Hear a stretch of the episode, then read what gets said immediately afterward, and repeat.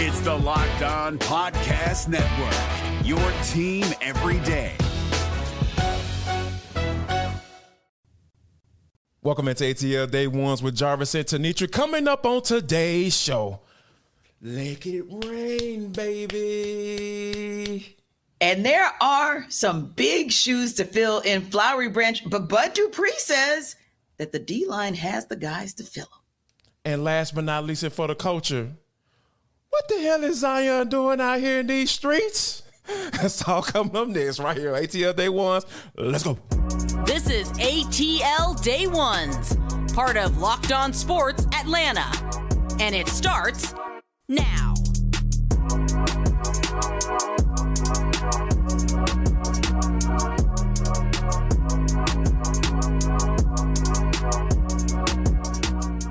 I want to start by saying thank you for making ATL Day Ones your first listen of the day. Remember, we are free and available wherever you download your podcast. And wherever you download your podcast, make sure that you leave us a five star review. Really appreciate that from you in advance. ATL Day Ones is part of the Lock, Locked On Podcast Network, your team every day. The Braves get yet another come from behind win against the Mets. They clinched the series, and it's largely because of play of Michael Harris, because we know how he's been struggling to the tune of, you know, he was batting 163 with two home runs and just eight RBIs t up until this point. But last night he goes three for four, gets uh, three RBIs, gets the big two home, two home, two run home run in the eighth inning to, to, to, to for the final score to be seven to five. T like when you think about you know the, the resilience that he showed and the confidence that the Brian Snitker and the Alex Anthopoulos have had in Michael Harris to let him kind of just figure this thing out. What do you think that says about this organization and the confidence they had that he was going to get it right? Yeah, and to think that the commentary that really bolstered his confidence from a teammate came from Marcell Ozuna, someone himself yes. who'd been struggling mightily prior to May. So I think that speaks to your point, not just the confidence in him from the coaching staff, but also the confidence and the coaching, the veteran presence in the locker room to say, "Hey, you got this, man. You'll you'll bounce back. You'll be good." And I was concerned. I, I really thought about him from a, a health perspective because I right. definitely didn't think it was mental with him. I, I thought it was ma- way more physical, maybe just his body, his back, and everything having to recover uh, just for a little bit longer. But yeah, he what I loved as well is really you could have called the eighth inning the Michael Harris the second inning period because in addition yeah. to the two home home home run, two run home run. Right. He literally snatched runs out of the jaws of the Mets. And it's like, okay, Mets, y'all are going to Met at the expense of, uh, or Michael Harris II saying, hey, I'm going to do this at your expense because, I mean, I know you want to Met anyway. That's what you do. But for him, it could have been anything, Jarvis. If he had not made that play, could have been a one run, two run, three run situation, which would have then put the Braves in position where they had to score, right? right? They had to score just to stay in the game. So I think there was just so much that he showed about how he's a guy. We don't talk about his multiple tools a lot, but he's a guy that showed really all the tools in the toolkit last night. And yes, it was very, very refreshing and very encouraging to see. Yeah, no doubt about it. And he had an RBI double that for most um, naturally – unfast folks or or normal running folks, it probably would have been a single. But for him, for him, he was on his horses and turned that bad boy into a double, and, and he was able to get a bunt for a, a single as well. All of those things kind of matter just from a confidence standpoint. And then for all of the advice to come from Marcell Ozuna, I think that is something that you have to look at and say, you know what, this is the probably the beginning of what we've been waiting on to get my, um, Michael Harris rolling right along. And then also T to come in and close the deal. AJ Minter. He's a guy that has been struggling uh, since mid May. And when you think about going back to mid May, when he was uh, had an eight uh, ERA over eight, that's yeah. Some we've known guys to get uh, designated for assignment for those type of numbers. So, but you know, Brian Snitker had the confidence to stick with him, throw him in there, gets the save, and, and get another clean inning and what that bullpen was able to do as a whole, Nick Anderson as well. You get to give your clo- you get to give Raisel Iglesias a break, and right. those little pieces are also what keep you moving in the right direction in June. This is already going to be a relatively easy month as it relates to the records of the teams that the Braves are going to face for most of the month. But when right. you do little things like this, what we're doing is seeing them stack. Mm-hmm. MH2 is coming back. Ozuna is on top of his game again. We're seeing Absolutely. some things from Austin Riley. Now, AJ Minter, all these guys that we've been talking about who are struggling in the first couple of months are all of a sudden starting to get their stride at the right time and then to be able to do it using the word you use, confidence, being able to do it against the teams that are coming up on the likes of who they should win, if not sweep some of these upcoming series. I like where they're headed as we begin to get closer and closer to the All Star break. Yeah, and also, you know, speaking of All Star break, we know one guy's name who's going to be on that All Star ballot and probably get voted in. You know, and don't have to worry about anything after that. Um, is Ronald Acuna Jr. And I think he's one of those those guys, see, that we a lot of times when you think about nephew nephew Ronnie, he is a guy that we a lot of the times we kind of take for granted. You know, especially you know since he's been he's fully 100% healthy. He's out there, he's feeling good, and he's not having any issues from his leg injuries. You know, and, and just no mental struggles or anything like that. So he's been out there doing his thing, playing ball, and playing to a MVP MVP caliber level. Yeah, and what I like and what I'm seeing in him is smart play too, yeah. because he's picking his spots and knowing, hey, this is an opportunity for me to steal, not just from the perspective of I'm just faster than everybody in the park, but right. also from the perspective of what sense does this make as it relates to where we are in this game overall. So starting to see that mental maturity as well is huge. And again, he was another one last night who had the whole toolkit on display, just utterly and completely amazing. But I agree with you I was thinking the same thing. Like, I hope everybody's not just getting accustomed to this, like it's not a big deal because it's a deal. It's a big deal every time we see Ronald Acuna Jr. go out and do what he's continuing to do in that leadoff spot, but also what he's continuing to do at uh, in right field, and when he has the opportunity to possibly get himself in position to score a run, he's just doing big things. And yeah, he's playing some MVP caliber ball to the point where I was like, let's not forget about Ronald Acuna Jr. because he's out there having like consistency is is the name of the game for him.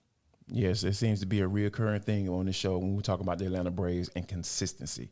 Uh, yes, absolutely. Speaking of consistency and MVP caliber play, how about this? Uh, the Denver Nuggets got got one um, to steal back home court, 109 to 94 T in Miami.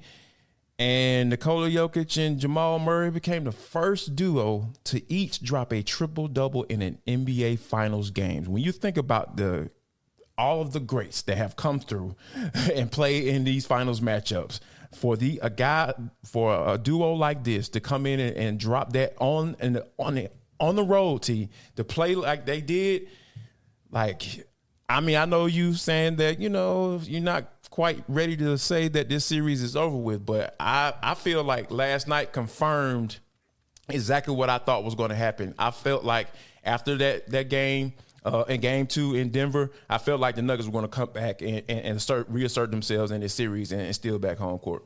Yeah, I felt like there was a pride situation. I still felt like it was a toss up. And the reason I still say it's a series is because two minutes in to that game, if a three pointer had been made by Duncan Robinson, that would have been a seven point game. And there would have still been enough time for the Heat to come back and steal that game. So, and I understand mental lapses, people take their foot off the gas. I get all that, but yeah. that still tells me that's why it's a series.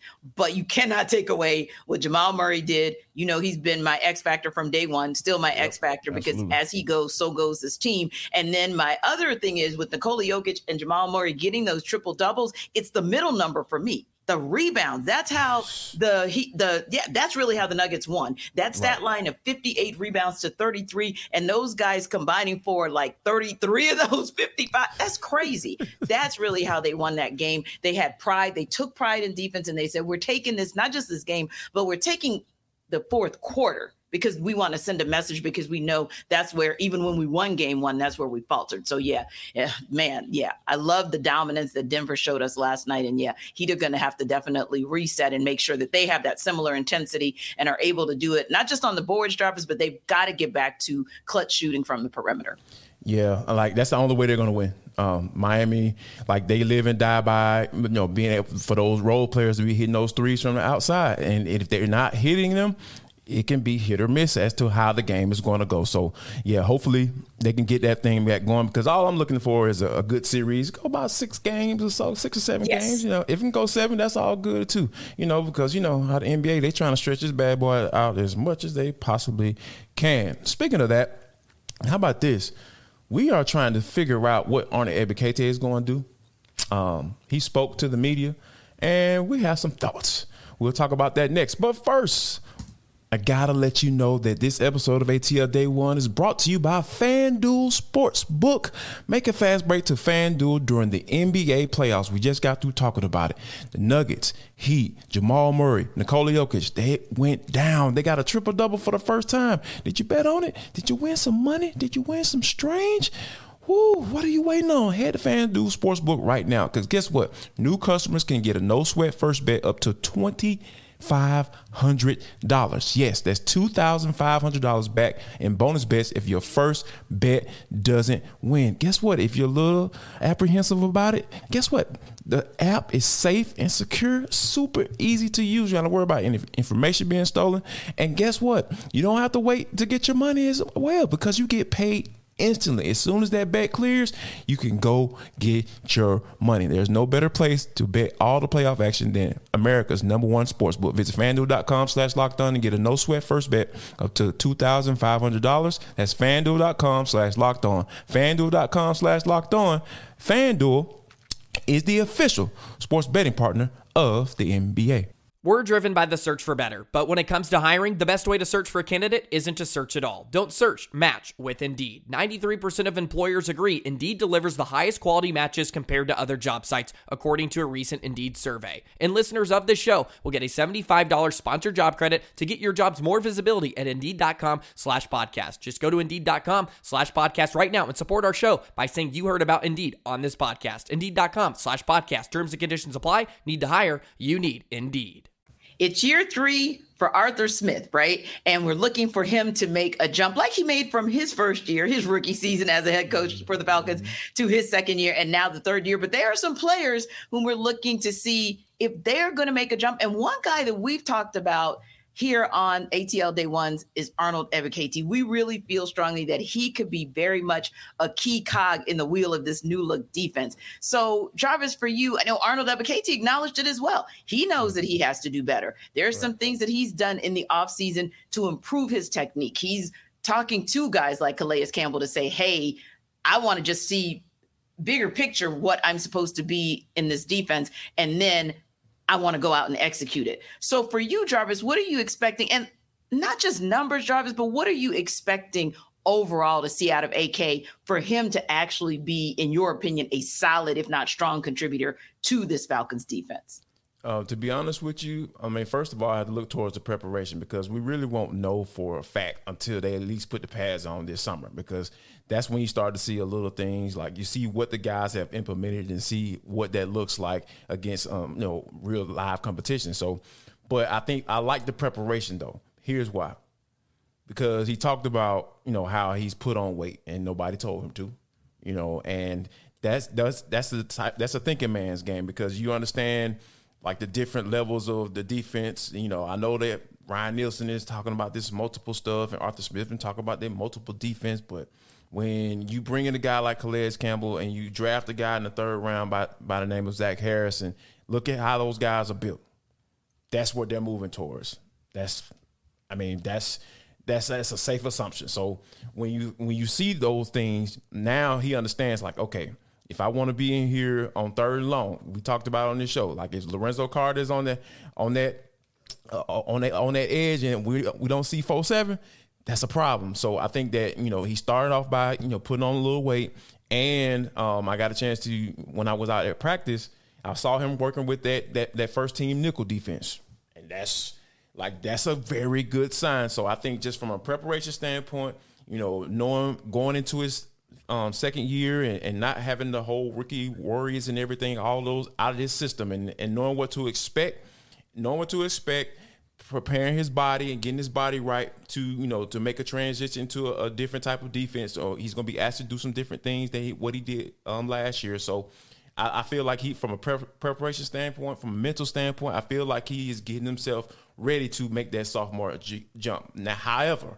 I can't sit up here and say that you know that's necessarily going to be the case because like we saw a couple of little bright spots last year, but I feel like we didn't see enough.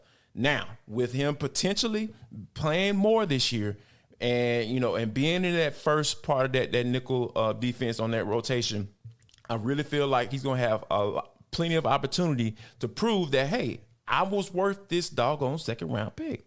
I agree. I think he understands because I asked him similar questions about where was the preparation because I said, "Hey, you know, this is your sophomore year. We we know that you want to make that jump from where you were in your rookie season to now."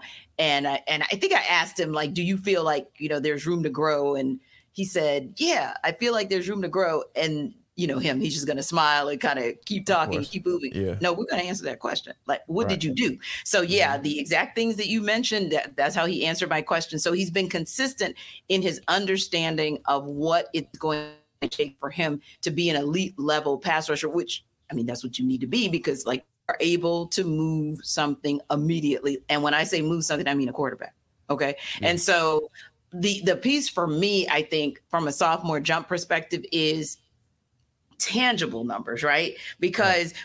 he did decently when it comes to things like QB hits, right? Mm. Not bad, but it's the yeah. actual. Yeah, when he was out there, that's the yep. challenge. So mm-hmm. I think, like you said, competing and making it known that you deserve and have earned more opportunities more snaps mm-hmm. to me that that's something and then once you get those snaps you absolutely have to do something with them now speaking of doing something with what you have and, and who the personnel you have in particular. Bud Dupree talked about that with the media just yesterday, right? So it was an interesting conversation that was had by Bud Dupree. And I say interesting because when you begin to compare, then in people's minds, they start comparing and saying, okay, what's your definition of similarity, right? So Bud Dupree was talking about the fact that he feels like the D line, as currently constructed from the Falcons, meaning their first string and all the backups that they've gone out and gotten in free agency, absolutely compared to whom he's seen in the past, the likes of, of Javon Hargrave, the likes of Cam Hayward, as he compared Grady Jarrett and Calais Campbell, and even talked about the depth that the Falcons have. And I said, wow, he actually feels like they're in that same ilk, that same category. But that also made me think to myself, well, okay, if we're looking at the current Falcons, do you as well feel like, and again, they haven't played a game, but just based on what you see on paper and what we've seen in practices, that these guys do remind you of some of these pro bowlers and some of these all pros that Dupree is referencing, whom he's played with before? Oh, uh, when I started to think about you know some of the names that he mentioned, he said Jeffrey Simmons. You play obviously played with the uh, Tennessee Titans. I can see some similarities just from you know situations um, standpoint because you know um, Tennessee has kind of fluctuated between the four three and the three four. Simmons has played defensive end, he's played D tackle as well. Grady Jarrett had to move around up and down the defensive line last year in Dean Pees' system in two years there, and obviously he's naturally a three technique, so we know what he brings to the table when it comes to that. And in last year, you know, was able to get six sacks. You know what I'm saying? Moving up and down the defensive line. So hey, it was it, it worked out for him. So I, I, think that versatility there, I can see some comparisons there. Not necessarily body comps, but just from a situational standpoint, I can see why he would say something like that. Then you bring in a guy like David Onyemata, who is a guy who's a run stuffer and who can push the pocket as well. And then uh, Calais Campbell, not necessarily a, a sack sack guy, but you know, being able to be stout against the run. I'm not surprised. I wouldn't. I'm not. I'm not.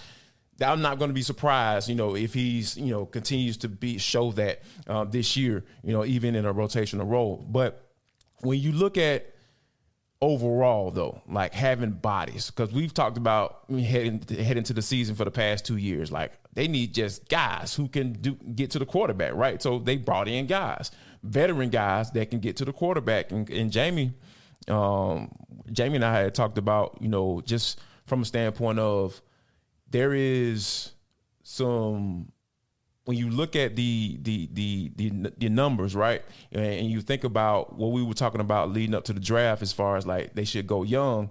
Like Grady Jarrett was like he's he was actually pleasantly surprised, not pleasantly surprised, but very on board with how they handled bringing in those defensive guys. So when you bring in those defensive guys, you expect them to come in and produce because that's what they've done. That's what they put on tape in the NFL. Young guys, not so much. Like you kind of never know what that transition can be like. It might take some time.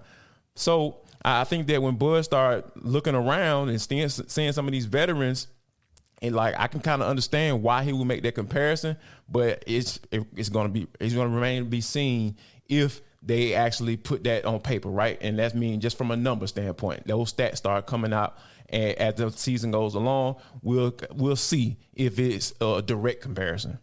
Yeah, and I think from a veteran perspective, I could probably give him a little bit of a nod because, yeah, when you look down the numbers of Cam Hayward, Javon Hargrave, yeah, the numbers are actually pretty similar when you compare them up to, and uh, even uh, Jeff Simmons, when you start looking at Calais Campbell's numbers, career numbers, Grady right. Jarrett's career numbers, David Onyemata's career numbers. Now, the rest of it to be determined because yes. there's no way because he kind of yeah he he kind of alluded to the secondary as well. And I'm like, okay, AJ Terrell, help me to see anybody else. Cause I mean, and again, I'm talking about the DBs as a whole, right? Right. As a I'm like, there's Minkah Fitzpatrick. Obviously, he he's the example, and you know, kind of drawing a blank now. But I was thinking to myself, like, no, I don't really see a Joey Porter Jr. as far as like a rookie who can come in and just be that guy. Of course, he never saw Joey Porter Jr. But I'm just thinking from that perspective of like, okay, you're a young core, right? Of what he saw, say, with the Steelers,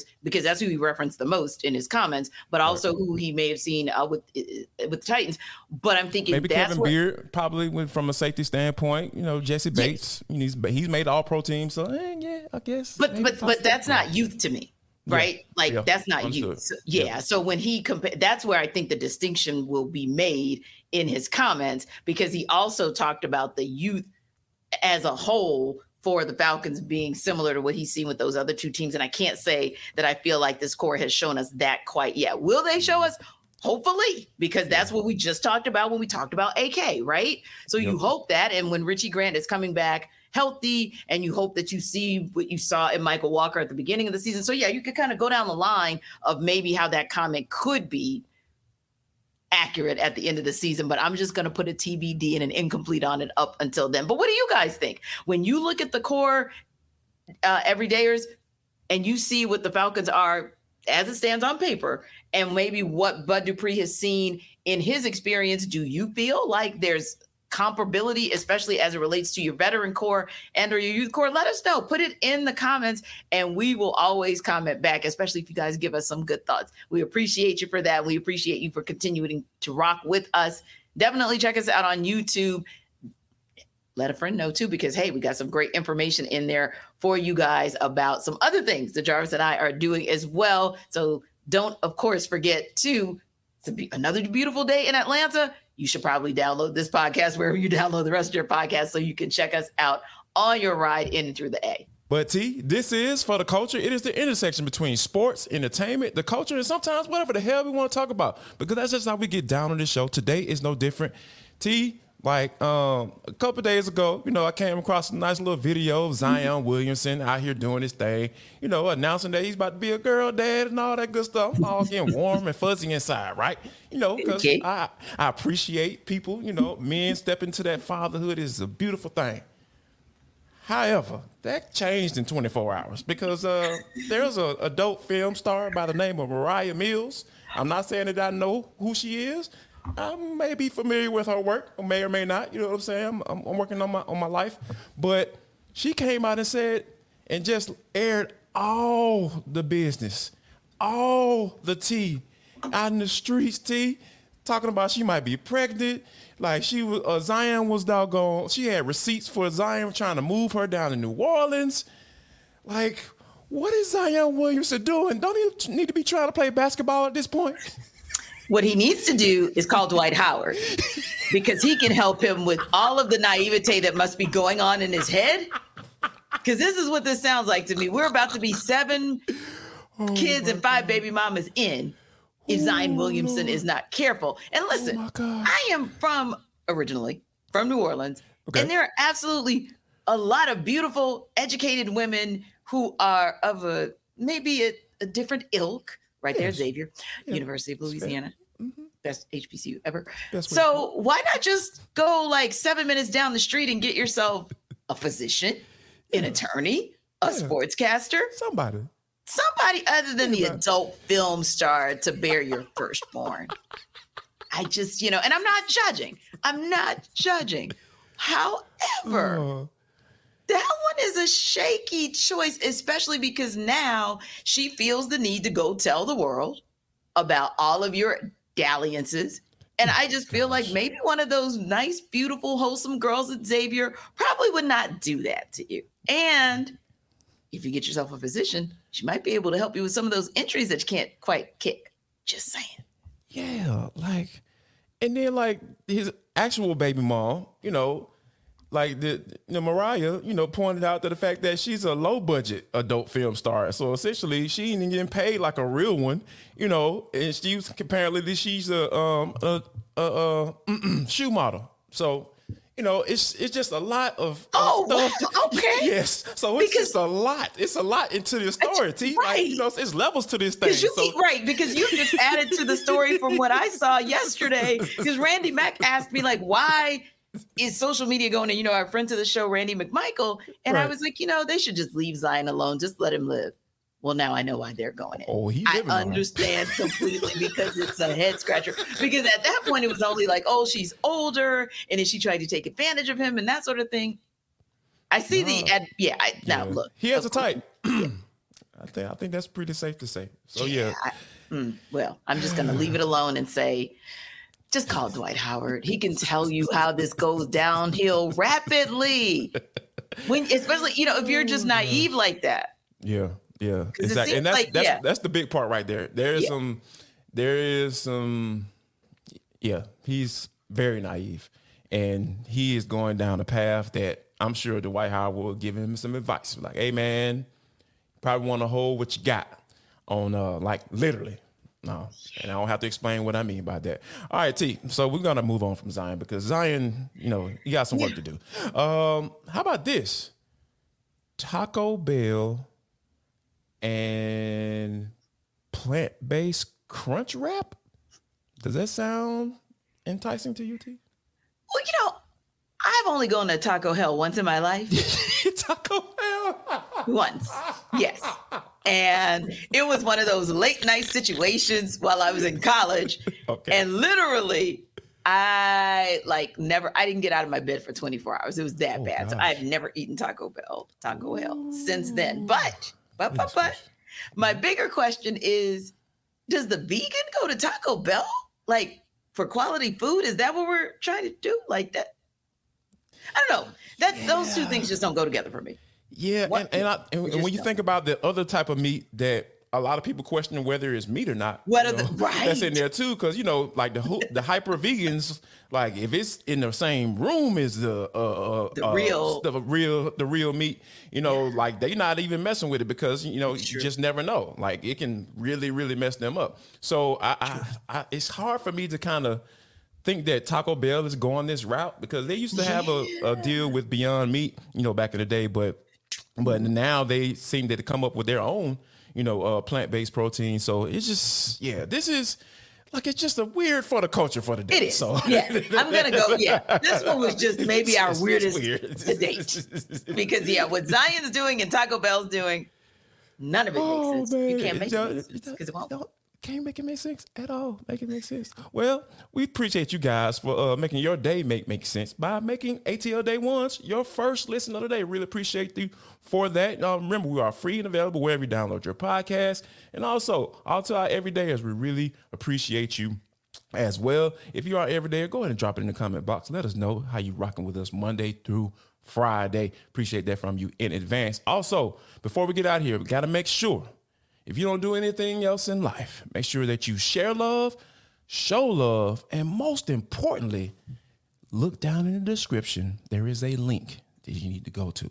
If you listened to the show yesterday, if you missed it, go back and check it out. If you missed the show yesterday, there's a link to more information about what Tenitra Batiste is doing. She is doing some great work raising funds for LLS. That's the uh, lymphoma, lymphoma and leukemia society. So, yes, make sure you guys check that out and spread a little financial love.